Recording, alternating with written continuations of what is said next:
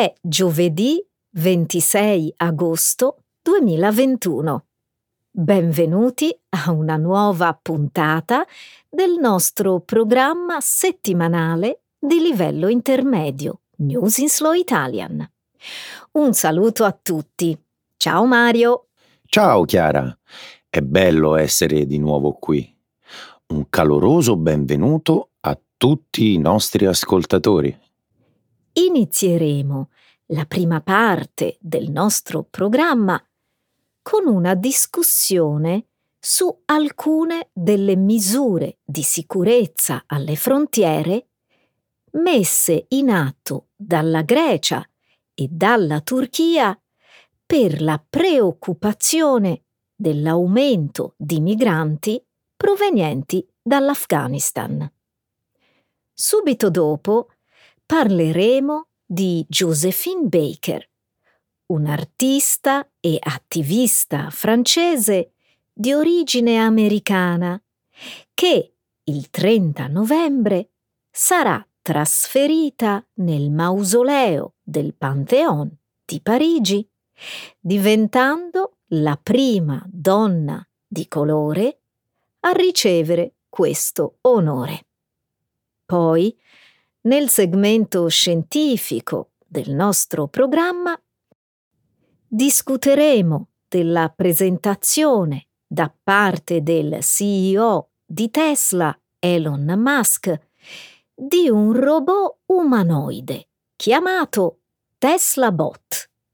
Infine, commenteremo le nuove politiche di redistribuzione del patrimonio in Cina, che potrebbero avere gravi ripercussioni sui brand di lusso europei. Eccellente Chiara. Continuiamo adesso con la seconda parte del programma. Di che cosa parleremo? Nel segmento Trending in Italy di questa settimana discuteremo di un problema che colpisce l'Italia soprattutto nei mesi caldi della stagione estiva, gli incendi. Poi commenteremo il film del regista inglese Ridley Scott sul delitto Gucci. Una pellicola girata in gran parte in Italia che ha come protagonista Lady Gaga. Perfetto, Chiara. Iniziamo. Certo, Mario. Via allo spettacolo. Grecia e Turchia cercano di fermare il flusso di rifugiati dall'Afghanistan.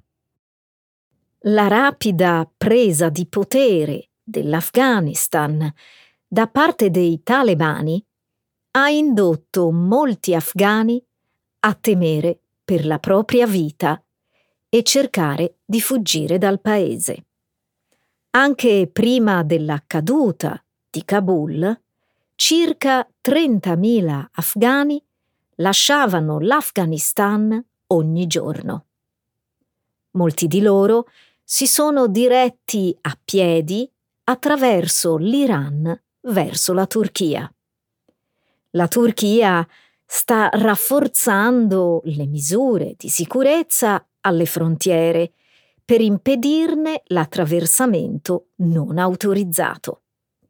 Guardie di frontiera e forze di polizia pattugliano tutta la Turchia orientale per catturare i rifugiati e riportarli in Iran. Ci sono già circa 300.000 rifugiati afghani in Turchia, oltre a 4 milioni di rifugiati siriani. Sul lato occidentale della Turchia, la Grecia ha appena installato una recinzione di 40 chilometri e un sistema di sicurezza. I due paesi condividono un confine sulla punta nord-orientale della Grecia, che è spesso una destinazione per i richiedenti asilo che viaggiano attraverso l'Asia occidentale. Ci sono anche numerose rotte via mare che portano in Grecia. Chiara, temo che la situazione peggiorerà. Come la Turchia, la Grecia sta adottando un approccio duro nei confronti dei rifugiati provenienti dall'Afghanistan. Entrambi i paesi hanno chiesto all'Unione Europea di condividere l'onere. Sembra che anche il Pakistan abbia chiuso il confine con l'Afghanistan. Beh, è un po' diverso. Il Pakistan teme che i combattimenti si spostino nel proprio territorio. Turchia e Grecia, invece, erano in prima linea nella crisi migratoria del 2015. Oltre un milione di persone sono fuggite dalla guerra e dalla povertà in Medio Oriente verso la Turchia e poi verso l'Unione Europea. In effetti hai ragione. E ora la Turchia e la Grecia dicono di essere oltre il limite. Secondo alcune notizie, la Turchia sta rastrellando costantemente i rifugiati provenienti dall'Afghanistan, deportandoli in Iran. Alcuni vengono catturati addirittura nelle aree più interne della Turchia. Solo per vederli tornare e riprovare a entrare nel paese. Eh sì, Lì la gente è bloccata in un circolo vizioso. Anche la Grecia è stata accusata di respingere le imbarcazioni dei migranti. L'Agenzia delle Nazioni Unite per i rifugiati ha esortato la Grecia e la Turchia a indagare sui respingimenti ai confini del paese.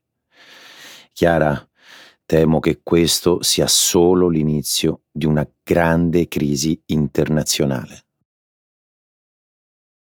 Josephine Baker diventerà la prima donna di colore a essere sepolta nel mausoleo del Pantheon francese.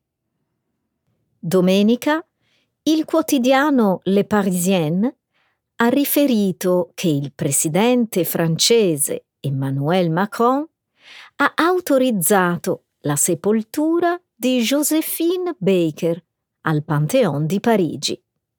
La ballerina nera di origine americana, cantante e leader dei diritti civili, diventerà la prima donna di colore a essere sepolta lì.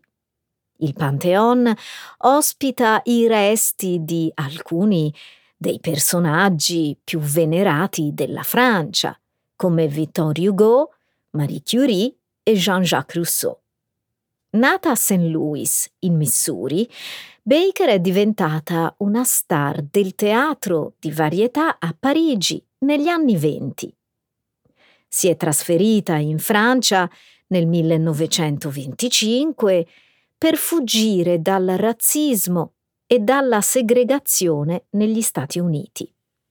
Baker era famosa per la sua coreografia Banana Skirt al teatro degli Champs-Élysées e più tardi alle Folies Bergère di Parigi.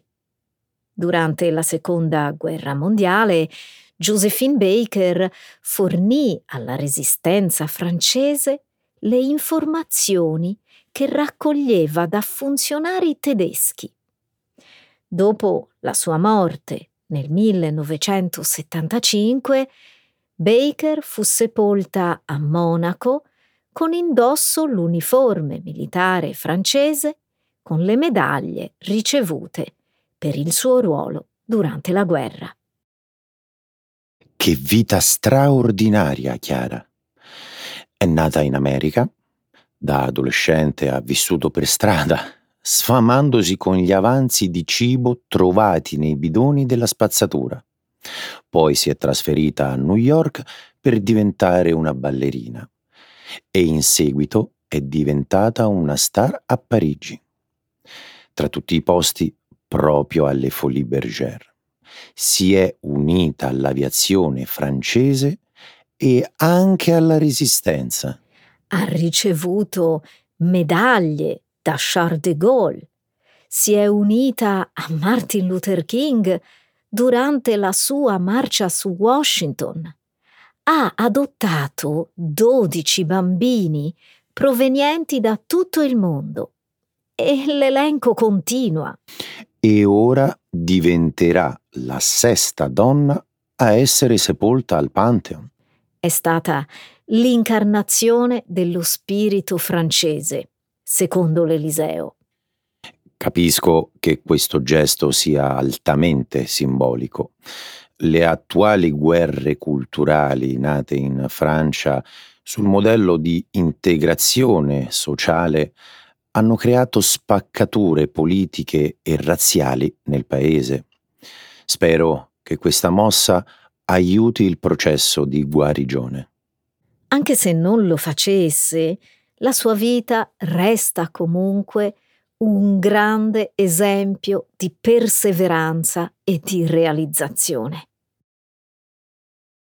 Elon Musk presenta il robot Tesla che presto vi consegnerà la spesa. Giovedì scorso il CEO di Tesla, Elon Musk, ha svelato un robot umanoide chiamato Tesla Bot. Secondo quanto dichiarato, il robot funziona con la stessa intelligenza artificiale usata dai veicoli a guida autonoma di Tesla. Musk però non ha mostrato un prototipo funzionante del robot. Durante la presentazione è stato mostrato un umano vestito da robot che si muoveva come un robot. Il robot, 175 centimetri, 5 piedi e 8 pollici di altezza e 56 kg, 125 libbre di peso, sarà costruito con materiali leggeri. La sua testa sarà dotata di telecamere e sensori simili a quelli utilizzati sulle auto Tesla per percepire l'ambiente circostante.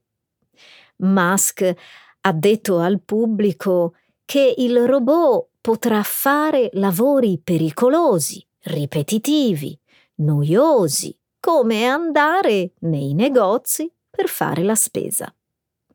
La scorsa settimana il governo americano ha aperto un'indagine sul sistema di assistenza alla guida di Tesla, dopo una serie di collisioni con veicoli di emergenza parcheggiati. L'indagine riguarda 765.000 veicoli Tesla, quasi tutti venduti negli Stati Uniti dall'inizio del 2014. Negli incidenti sotto inchiesta, 17 persone sono rimaste ferite e una è stata uccisa. È stato divertente guardare questa presentazione, ma sono un po' scettico. Non sei l'unico, Mario. Molti hanno notato che Musk era incline a lanciarsi in annunci iperbolici di prodotti futuri. Altri ancora hanno sottolineato che le aziende nel campo della robotica hanno già prodotto prototipi funzionanti, come per esempio la Boston Dynamics anche se i loro robot eh, non sono affatto vicini all'aspetto elegante e futuristico del prototipo mostrato da Musk durante la presentazione. Diamo un po' di credito a Musk. È noto per averci mostrato scorci del futuro che lui immagina. È vero. Tuttavia, è stato divertente sentirgli dire che il fare la spesa è un'attività ripetitiva e pericolosa. A me non dispiace affatto occuparmene. Chiara, per il momento non hai nulla da temere. Nessuno ti sta rimpiazzando. C'è un'enorme differenza tra il mostrare alcune diapositive PowerPoint e la consegna della spesa da parte di un vero robot umanoide funzionante. Le politiche per la redistribuzione del reddito in Cina minacciano i marchi di lusso europei. Questo mese il Partito Comunista Cinese ha dato il via a una serie di misure repressive nei confronti dei ricchi.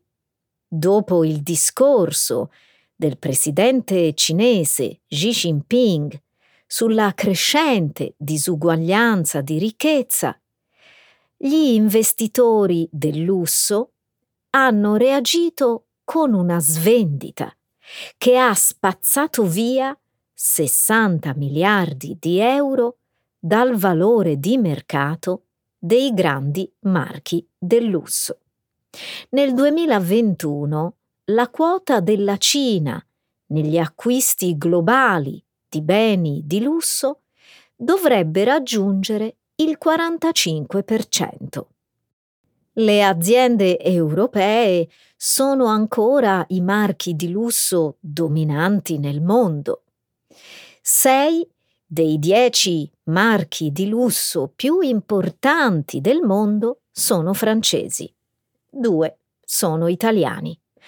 Uno è svizzero e un altro è inglese. Louis Vuitton guida il gruppo, seguito da Hermès, Chanel e Gucci. Tutti i marchi di lusso europei si sono espansi nei mercati asiatici, puntando con successo alla nuova classe abbiente e facoltosa. Il rapido aumento dei redditi in Cina ha favorito le vendite di marchi di lusso. Improvvisamente, gli investitori occidentali del lusso si stanno rendendo conto del pericolo di affidarsi ai paesi comunisti. Sembra che fare affidamento sui giovani milionari cinesi abbia un prezzo per l'industria del lusso. Basta un'inversione improvvisa della linea politica del partito e miliardi di euro vanno perduti. Il problema è l'eccessiva dipendenza da un piccolo gruppo di persone molto ricche, Mario. Secondo le stime di mercato, 110.000 ricchi cinesi generano da soli circa un quarto di tutte le vendite di lusso. Stiamo parlando di un millesimo della popolazione. È pura ipocrisia proclamare l'uguaglianza e creare una disuguaglianza simile alla Cina imperiale. Sembra che tu sia d'accordo con il Partito Comunista cinese nel suo tentativo di affrontare la disuguaglianza delle ricchezze, Chiara. Assolutamente no, Mario. Ritengo il Partito Comunista responsabile della creazione di questo livello abissale di disuguaglianza. In primo luogo, perché tengono un miliardo di persone in condizioni di estrema povertà e poi perché permettono a questo tipo di disuguaglianza di prosperare tra i pochi selezionati. Ottima osservazione, Chiara. Ma questo è successo anche in passato ai marchi di lusso. Davvero? Eh sì, dieci anni fa la Cina ha costretto i burocrati a smettere di accettare borse Louis Vuitton o orologi Cartier in cambio di favori. Indovina cos'è successo dopo? Le vendite nel settore del lusso globale sono aumentate solo del 2% rispetto al 10% dei tre anni precedenti. Beh, immagino sia un'ottima lezione. Ma naturalmente fare affidamento sulla vendita di beni di lusso nei paesi comunisti può essere una strategia rischiosa. L'Italia colpita dagli incendi. L'estate di quest'anno è stata particolarmente calda e afosa, soprattutto nel sud dell'Italia. Le alte temperature, talvolta fino a 40 gradi, combinate ai forti venti di scirocco, hanno propagato incendi pericolosi e distruttivi. Tra le varie regioni, le isole maggiori sono state in assoluto le più colpite.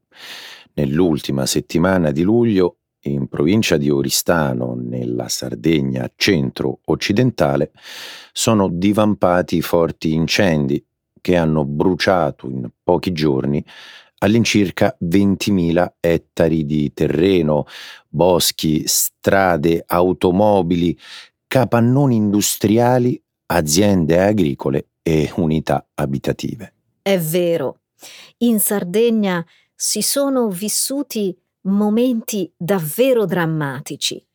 Per spegnere i roghi sono dovuti intervenire i vigili del fuoco, il corpo forestale e i mezzi aerei della protezione civile. Oltre 7.500 persone hanno lavorato ininterrottamente per prestare soccorso e mettere in salvo abitanti e bestiame. Durante i primi giorni di agosto anche in Sicilia le temperature hanno toccato i 48,8 gradi centigradi un livello record mai raggiunto in Europa. Scioccante. Sul proprio account di Twitter, l'Arma dei Vigili del Fuoco ha riportato un dato allarmante. Dal 15 giugno al 2 agosto gli interventi per spegnere gli incendi boschivi sul territorio italiano sono stati oltre 37.000. Questi numeri lasciano di stucco. Purtroppo gli incendi estivi sono un problema ricorrente per le isole maggiori e per tutto il nostro paese. Vero, incidenti simili si verificano quasi tutte le estati. Non so se con il passare degli anni siano diventati più frequenti, però ho l'impressione che sia aumentata la loro intensità e capacità distruttiva. In questo credo che la crisi climatica svolga un ruolo fondamentale. Sicuramente. Tuttavia, l'aumento globale delle temperature non è la principale causa degli incendi in Italia. Secondo i dati raccolti dai carabinieri, nel nostro paese il 98% dei roghi sarebbe provocato dall'uomo, di cui più della metà sarebbero dolosi. Ma che rabbia! Ma esistono davvero persone capaci di gesti simili? Ci sono e come.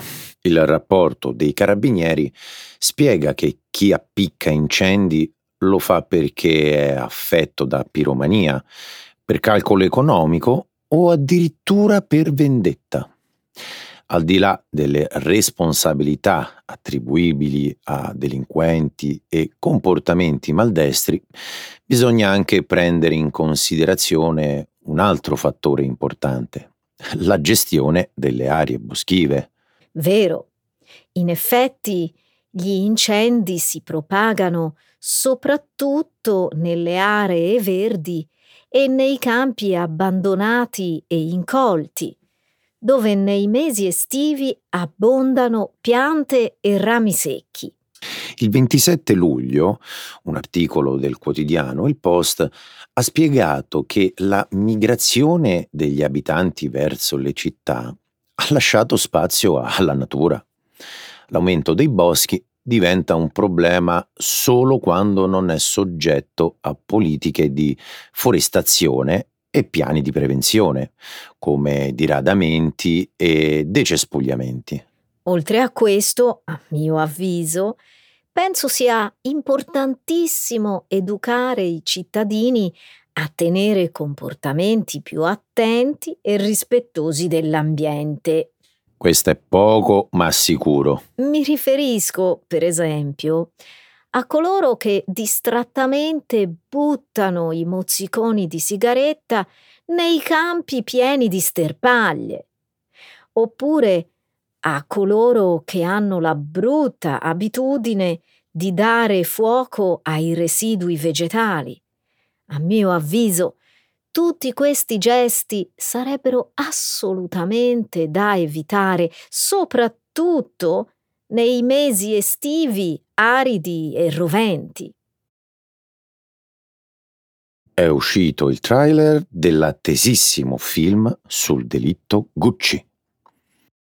Venerdì 30 luglio sui social è stato diffuso il trailer ufficiale del film House of Gucci, lanciato in esclusiva dalla casa produttrice cinematografica statunitense Metro Goldwyn Mayer.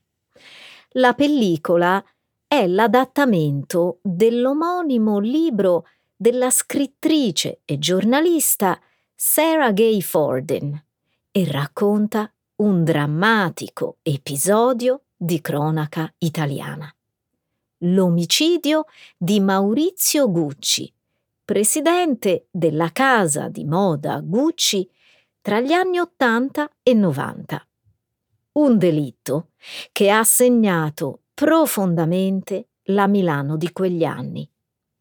Era il 27 marzo del 1995, quando il rampollo della famiglia Gucci fu crudelmente assassinato mentre si trovava nell'atrio del suo ufficio del capoluogo lombardo. Il killer, vestito con abiti molto eleganti, per non destare sospetti, sparò prima a Gucci, uccidendolo, e poi al portiere dello stabile, che lo aveva colto sul fatto, per poi fuggire in quattro e quattr'otto.